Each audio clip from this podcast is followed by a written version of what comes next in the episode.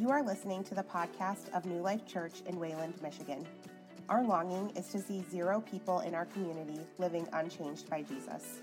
We are a church navigating the messiness of life together in community. One of our core convictions is that everyone is welcome, no one is perfect, and anything is possible. I hope you know there is a place in the family for you here. For more information on gathering times and location, check out our website. But for now, I hope God speaks powerfully to you through this word. Well, good morning, New Life family. How we doing this morning? Man, I wish we could have gotten nicer weather for today in the park. It's amazing, isn't it? We're continuing our series uh, called Kingdom Culture, where we're looking at the different parables of Jesus in the Gospels. And if you're familiar with the story of the Bible at all, you know that Jesus, one of his primary ways of teaching about his kingdom and his family was through telling stories. And so this morning, I want to begin by asking you a question that I think is going to divide the park into two very distinct groups, because there's nothing like a little division on some Sunday morning, right? And so I want to ask you this question here this morning How many of you think that tipping culture has gotten a little bit out of hand? How many of you think, yeah, I see some hands raised there. How many of you think that the, the amount and the frequency with which we're asked to tip for every service provided has gotten a little bit excessive more recently? I see some hands raised high out there. I want to take you to a familiar experience that probably all of us know well. You're checking out at a fast food restaurant or at a coffee shop. Your, your coffee is steaming, it is ready to be drank. Your burrito smells so good and it's just screaming, Eat me! And you are checking out. And you go and you swipe your card or you put the chip in, and then the cashier, the barista, the person checking you out, has a well rehearsed motion and they aggressively flip the iPad your way. And they say the famous line, It's just gonna ask you a few questions right? We all know this experience, right? It's just going to ask you a few questions. And I, I got to tell you, like, more recently, I've been asked to tip at Qdoba, been asked to tip at Mr. Car Wash for an automatic car wash. Pretty much everywhere is asking you to tip right now, right? It's like, Aspen, I'm not going to tip you 40% for handing me a muffin, okay? Now, here's the deal I just made everybody in the service industry really, really mad right now. I try to be generous when I can, and I think that's a, a, good principle to live by. But the reason that I share this with you is I think that represents a really interesting kind of thing in our culture right now, where we're asked, what is actually fair? Right? What's, what's fair to tip of my hard earned money for someone else? If you work in the service industry, maybe you ask the question, I, I work hard, right? It's, it's fair that I'm compensated for, for what I do, and so a tip is perfectly reasonable. And, and we live in this tension of what is fair. And if, if you think about our lives, we place a lot of value on fairness, whether we recognize it or not, don't we? We fight for things like fair wages for a day's work, fair opportunities, we even value fairness in our relationships and our marriages, right? Anybody have the scoreboard that you keep with your spouse? Some of you are like, no, you're a better person than I am then.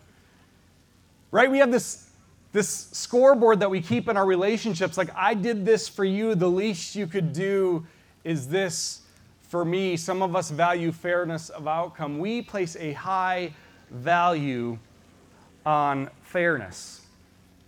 I pulled up some statistics here for different generations. You know that 32% of Gen Z believe that they are the hardest working generation of all the generations?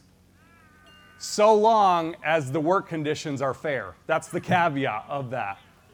Here's one I'll dog on my generation a little bit. 40% of millennials believe they deserve to be promoted every two years regardless of their job performance. I deserve it because I exist. That's fair. Here's the last one 65% of boomers are worried about the future of Social Security and retirement, right? I worked, I paid into Social Security. It is fair. I earned it. Right? Every single one of us, we value fairness in different ways, in different forms in our lives. And of course, growing up, our mamas all taught us life is not fair, right? Life isn't fair. And so I think this morning, an important and pressing question for each and every one of us to ask is this Is God fair? Is God fair? Is the kingdom of God fair? Is this family that He's created defined by fairness? Is God fair? And I would say the short answer to that is no. He's not fair. And yet He offers us something better than fairness. And I think if we're willing to take hold of that, what He offers us in place of fairness, it will transform our lives. And when I look at my own life and the things that I value and the things that I work for, I believe that this idea that He offers something better than fairness can powerfully shape the type of people that we become. And so, if you have your, your Bible with you or your phone Bible with you, I want to invite you uh, to turn with me to Matthew chapter 20. Matthew chapter 20 is a story, a parable, where Jesus really answers this question Is God fair? head on. And before we jump into the text, as you're turning there, I just want to set the scene for what's happening here as Jesus tells this story. You see, right before Jesus goes into the story, the story of workers in the vineyard, it's become known to be called, there's an interaction that Jesus has with a young rich guy. And this rich guy has all of this wealth and all of this stuff. And he says to Jesus, What must I do to inherit eternal life? And Jesus says, Look at what you're holding, which for you is your wealth and your possessions. Be willing to drop that, to let that go, and then you can come and follow me and you will inherit eternal life. And if you know how that story goes in Matthew 19, you know that the guy is sad because he has so much stuff and he's not willing to drop it and he's not willing to let it go. And so he walks away sad. And this interaction leads into a conversation between Jesus and his closest friends, his disciples. Because in this moment, after his disciples witness him have this interaction with this rich guy, they begin thinking, man, Jesus, we're looking pretty good right now. Because we did what you just asked that rich guy to do. We did drop everything to follow you. And so, what Peter does, it's always Peter, he's the mouthy one. He goes up to Jesus and he basically says, What reward is in store for those of us who did leave everything behind for you? What is fair for those of us who left everything behind to follow you, Jesus? And I love Jesus because he responds with this story in Matthew 20, verse 1 and 2 here says this For the kingdom of heaven is like a master of a house who went out early in the morning to hire laborers for his vineyard. After agreeing with the laborers for a denarius a day, he sent them into his vineyard. And so here you have Jesus setting up this story, this scene of this wealthy landowner, and he goes and he gets laborers for his vineyard. And what you need to know about grape vineyards and times of harvest during this time is it was a, a short window to harvest these grapes in his vineyard. And so he's on a time crunch here, he's on a timeline. And so he goes and he gets laborers.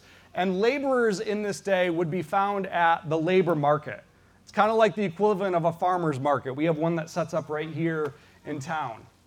And this was the place where wealthy people would go if they needed somebody to come and work for them for a day. And so you, imagine the scene this wealthy landowner, he goes to the labor market. This is 6 a.m.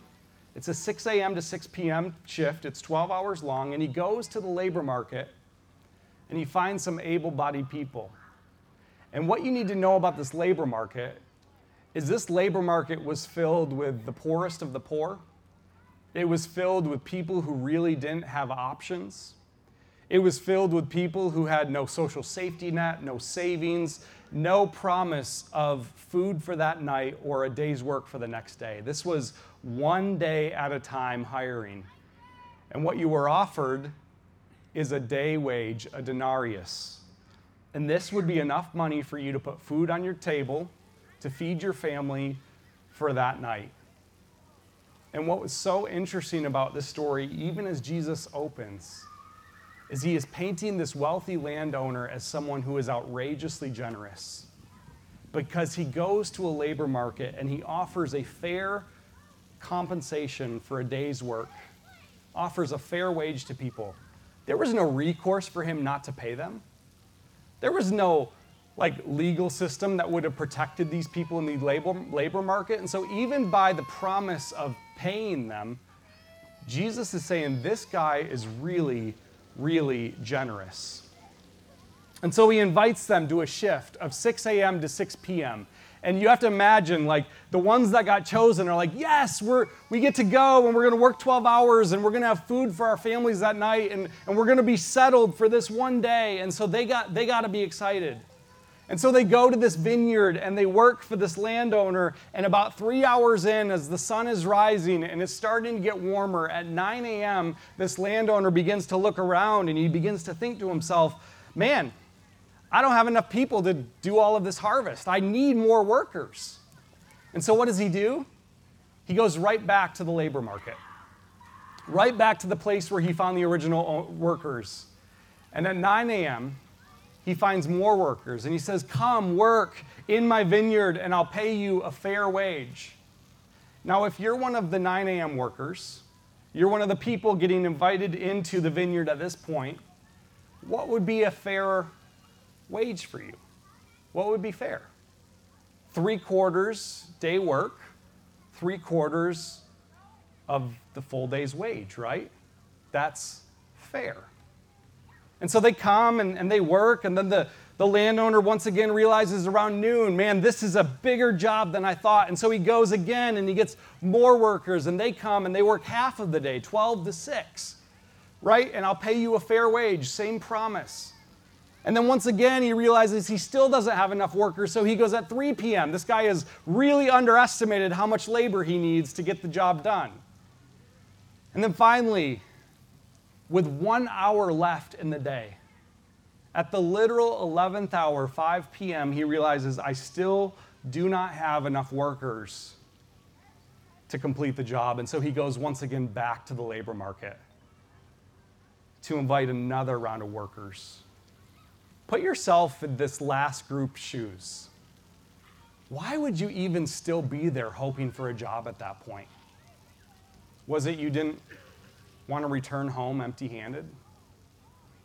Was it just the smallest glimpse of hope that maybe, just maybe, you could get some food for your family or a scrap of food? You certainly weren't going to be able to eat, but maybe if you got even just an hour in, you could find just scraps for your kids. And so this landowner invites this last round of people.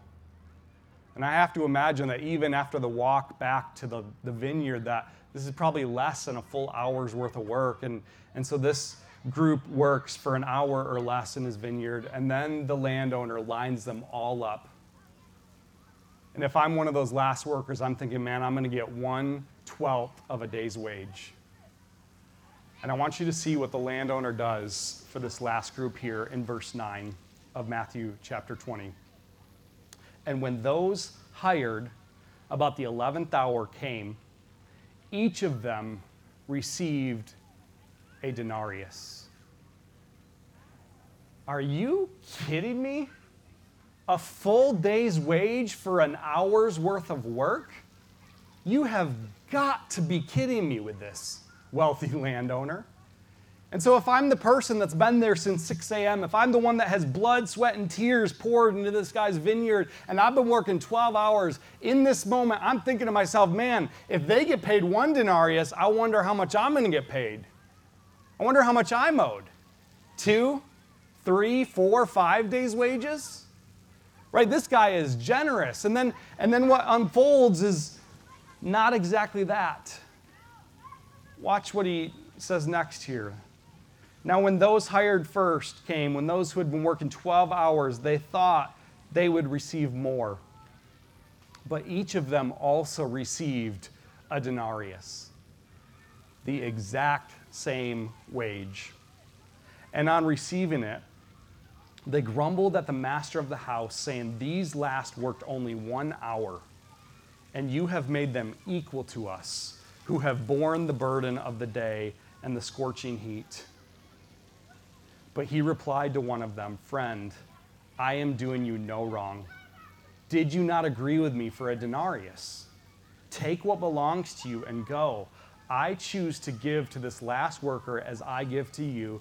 Am I not allowed to do what I choose with what belongs to me? And I love this last question here that he asks. Or do you begrudge my generosity? Are you bitter that I am so generous? So the last will be first, and the first last. This story at its core is profoundly unfair. Right? If you're the 12 hour worker, if you're the person that's been laboring and pouring into this guy's vineyard for 12 hours, this feels profoundly unfair. But I believe there is a human dilemma that Jesus is presenting us with here in this story, and it's this that God's grace eradicates my petty vision of fairness. That the grace and the mercy of God eradicates my small, myopic, petty view of what is fair and what is not fair. That, in other words, fairness is way too low of a standard for the way in which God operates. It's way too low of a standard in which his kingdom is founded on. I was, uh, I'm going to throw myself under the bus for a moment here. Um, I was at Panera uh, working earlier this week, I was literally typing the sermon. And I like to work in public settings, especially as I'm writing sermons, because I can watch all of the weird people around me and like people watch. And it, I don't know, it just helps me. I'd much rather do that than in a stuffy office somewhere. So I was writing the sermon at Panera. And I'm sitting there typing, and I'm like, God, I, re- I need a really, I need a story right here. And oh God, he's got a sense of humor. He gave me a story. See, the guy sitting right behind me as I'm working and typing is talking on a video call into his headphones. And he is talking so dang loud. And I am getting so annoyed at this point. So I put in my noise canceling headphones and I, I, keep trying to work. And he's speaking so loud into his headphones that they are like, I can even hear them through my headphones. He's this loud, and I don't know what he's saying. I'm not really paying attention to that. But I am shooting him a few dirty looks as he's speaking so loud. Kidding. Maybe, maybe not. And, uh, and so as this is going on, and he continues to just speak loudly and loudly, I'm getting more and more annoyed, and I'm thinking to myself, this is so rude. This is not courteous. This is not fair. Now, maybe you're sitting here thinking, well, why couldn't you have just moved? I don't have to move. He should move. This isn't fair, right? Like, this is like this is not courteous this is rude this is whatever and i just begin getting kind of annoyed as i'm doing the lord's work and writing this sermon here and so a few hours pass i'm still writing he's done with his video call and he goes up and he gets a refill and he comes back past my table and he sees my bible and he sees my commentaries laying out and he goes are you a pastor and i said yeah yeah i'm a pastor he goes well where are you a pastor at and he goes, I am a pastor in Wayland, Michigan. He goes, No way. I live in Wayland, Michigan. I said, Of course you do. And, uh, and so then he begins sharing with me about the reason that he's here. And I'm not kidding, you cannot make this stuff up. He is a missionary church planter in Africa. And he is living in Wayland right now to try to learn things about farming practices so that he can bring these farming practices back to Africa and help support local farmers and businesses there to help reduce poverty in Africa. And it gets better. This guy has been a part of over a thousand church plants in Africa, and his, his job is literally to be supporting and resourcing pastors. He has literally witnessed in Ethiopia alone Protestant Christianity going from 17% to 25% of the population. Like, this guy has seen so much of God's grace at work in his life, and the worst part of all, on my end, The reason he's speaking so loud into his headphones is because he's literally on video calls with pastors in Africa speaking about how he can support them. Talk about a foot and mouth type moment for your pastor. And as I beginning reflecting on that, God really spoke to me. And what he said to me is, he said, Stop missing out on my gift of grace to the world because you are so obsessed with fairness. You're so obsessed with the quid pro quo and every part of your life being worked out and you having to see that like everything is equal and all scales are balanced all the time and I think some of us walk through this life and we are missing out on the grace and the generosity of God because we are so obsessed with our own petty vision of fairness. And God is coming to us and He's asking us, Are you bitter that I am so generous with my grace? It's another way of Him asking, Are you mad because I am good? Are you mad because I am holy? And even in my holiness, I am generous with my grace towards people who do not deserve it. See, I think that's the heart of what grace is. That at its core, I often look at the grace of God and I think to myself, man, they don't deserve that grace. Because I'm so obsessed with my need for fairness.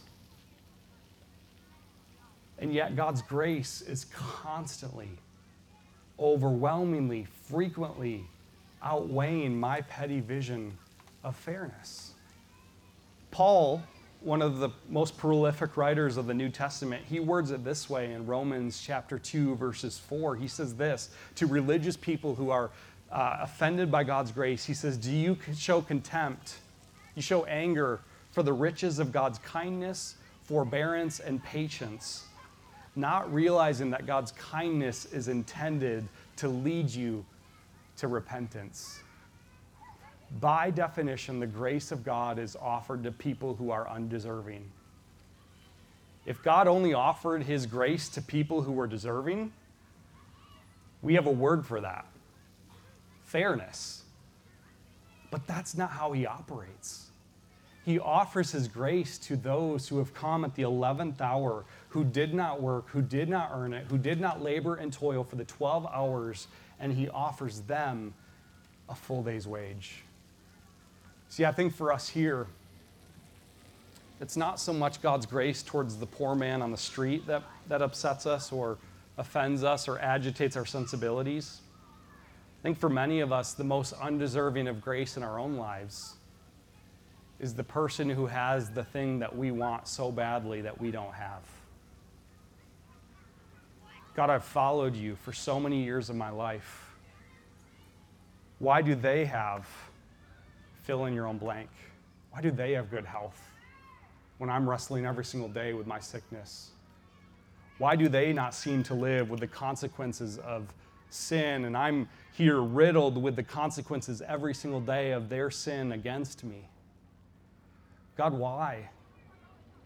Like, church, who in your life, if they were to show up to new life next week, would you resent most being here? What's their name? What's their story? Like the grace of God at its core, it offends us. If you can't think of a specific person, think of a specific kind of person. Who does your Christianity insulate you most from? Who does your Christianity make you feel so safe from? Scroll through your Facebook feed.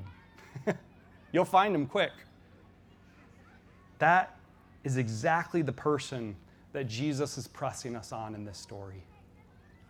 That is exactly the type of person, the 11th hour type of person that Jesus is calling us to look through the lens and see his grace. He asks you and I the same question Are you mad that I am good? You see, God's love and his grace is directed towards the people that I feel are the most repellent and undeserving and annoying and embarrassing type of people. That's who his grace is directed towards. And I think we need to ask the question what do we do with this offense then in our lives? Because it doesn't remove the very real pain that some of us and the very real wrong that's been done against us. What do we do with this sense of offense that so many of us live with, with how unfair the world is? Well, I think it begins by acknowledging who we are in this story that Jesus shares. So I want to take just a moment and speak to those of you here who may not consider yourself a Christian. Maybe you've been hurt by the church, maybe you're skeptical of faith, or you're indifferent towards God. And I just want to speak to you just for a moment here. Because there's something about church people that, that maybe is helpful for you to understand. See, I grew up in the church. My whole life, I, I like I swear I was born in a church. I, I've, I know the Christian lingo and I know the Christian weird subculture stuff and, and I know that world and I know Christians and, and here here's what we Christians who have been Christians for a long time tend to do when we read a story like this. We tend to automatically place ourselves in the role of the workers who have been there all day long. The 6 a.m. worker. God, I give and I serve and I, you know, don't do this. You can list all of the behaviors that you do. But what if, what if not a single person sitting in this park is a 6 a.m. worker? What if not a single person in this church is one of the 6 a.m. workers? What if you and I actually inhabit the most distasteful role in this story? See, nobody wants to think of themselves as the latecomers in God's kingdom. But what if Jesus wants us to see ourselves as exactly that? The 11th hour workers, the ones who came in at 5 p.m. and got paid a full day's wage for one hour's worth of laboring and work. God's grace is so scandalous and it's so unfair. And yet, when you look at the story of Scripture, I believe that Jesus doesn't want us to see ourselves as the, as the 6 a.m. worker, but rather as the 11th hour worker. You see, God's vision of, of grace eradicates our need for fairness. I want to take you back to the beginning of the story of Genesis. And I just want to walk you through what we call the gospel, the good news of Jesus Christ. See, God, in His mercy and His grace, created the world. And He placed a man and a woman named Adam and Eve into a garden. And out of outrageous grace, out of an outpouring of His grace towards two people who hadn't sinned, but still you can't say they deserved it.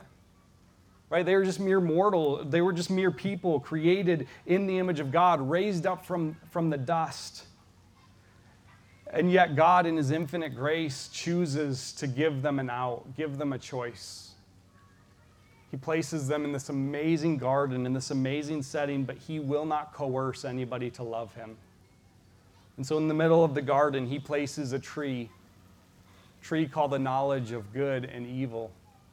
And he says, You have this garden. And by the way, this is not a small garden. This isn't like a Wayland City Park sized garden. Best estimates are like this is a small state size of a garden, okay? So, so he says you can eat of all of the trees in the garden. Some estimate this is the size of Rhode Island as a garden, okay? You can eat of everything else, but there is one tree, there is one crop in the middle of the garden that you can't eat of. Don't eat of that. And I've given you free will to choose whether or not you want to eat of that or you don't, because I love you enough to give you a choice, to give you an out. And what do Adam and Eve do? Of course, they eat of the tree of the knowledge of good and evil. They choose to reject God. Now, what would be fair of God to do in that moment was, would be for him to keep his word, for their lives to be taken from them instantly. But I want to remind you fairness is not the standard by which God operates, grace is. And so, in his infinite mercy and his grace, he comes to the two people who had just broken his heart, who had just hurt him, who had just done him wrong, who lived unfairly towards him. And what does he do? He offers them mercy. He promises one who would come and crush the head of the serpent, one whose grace would be enough to restore what was broken and stolen from God in the garden. And here's the thing Adam and Eve's story is not unique to them. What we believe as, as the church is what I believe as a follower of Jesus is that their story is every single one of our stories on repeat. That every single nation, every single generation, every single empire, every single individual person who has ever lived is just living the story of Adam and Eve on repeat, choosing with our lives to reject God choosing to turn our backs from Him. It is the natural default of the world that we live in. And you can't wonder why. I mean, look at the world. It's so broken. There's so many parts of it that are so dark. And so it's easy to want to take matters into our own hands or take the shortcut or have the last word or want to have everything be balanced and everything be fair on our timeline in a way that we can exactly see it work itself out. And yet, God looks at humanity and he sees the same story on repeat. He sees his children, the nation of Israel, over and over again, constantly rejecting him, constantly grumbling against him, constantly straying, constantly running the other way, constantly worshiping idols in the midst of exile and slavery. This is their constant default. They're leaving and they come back. They leave and they come back over and over and over again. And fairness would be God just saying, I'm done with the whole lot of them. I want nothing to do with them. But he didn't choose fairness, he chose grace. And this is the story of every empire. It's the story of Israel. It's the story of Babylon. It's the story of Assyria. It's the story of the Roman Empire. It's the story of America. It's the story of every single family and every single individual here. Romans 6 says, You want your fair wage? The wages of every single one of our lives is, is death and separation from God. That's the wage of our lives. And I think if we had a glimpse of how holy God is, we would understand why that's the case. That He is so holy and He is so righteous and He is so separate and above and beyond us. Yeah, our rejection of Him does warrant separation from Him. And so what happens is that's not where the story ends. See, Romans 6 says the fair wages of your life is death, but God's not fair, He's generous. And so those wages for our lives were paid for when God sent His one and only Son, Jesus, who came and He lived a perfect life. Talk about someone who was treated unfairly. Talk about someone who was treated unjustly. The God of the universe took on human form and wore diapers. I don't know if they had diapers back then, but wore diapers, I'm guessing, in some capacity. And walked among people and got his feet dirty and dirt under his fingernails. And by the way, was a day laborer, much like the people in the story. And the God of the universe came in human form and lived a perfect life that we could not live and died a criminal's death that we deserved for constantly choosing to reject God. And so the hope of the story is that while the wages of our sin, the, the just desert that we deserve, is death, there's a second part to the story. And it's this, but the gift, the gift of God is eternal life in Christ Jesus our Lord. This is His mercy in His grace in action. That Jesus who lived a perfect life and died a criminal's death, was, was raised to life once again. He was resurrected. And don't miss this. This is the most important part here. The wage that he earned is available to you. He is the 6 a.m. worker. Not you, not me. Jesus is the 6 a.m. worker who blood, sweat, tears, toiling, torment, torture, death took on all of it. The entire weight of what we deserved.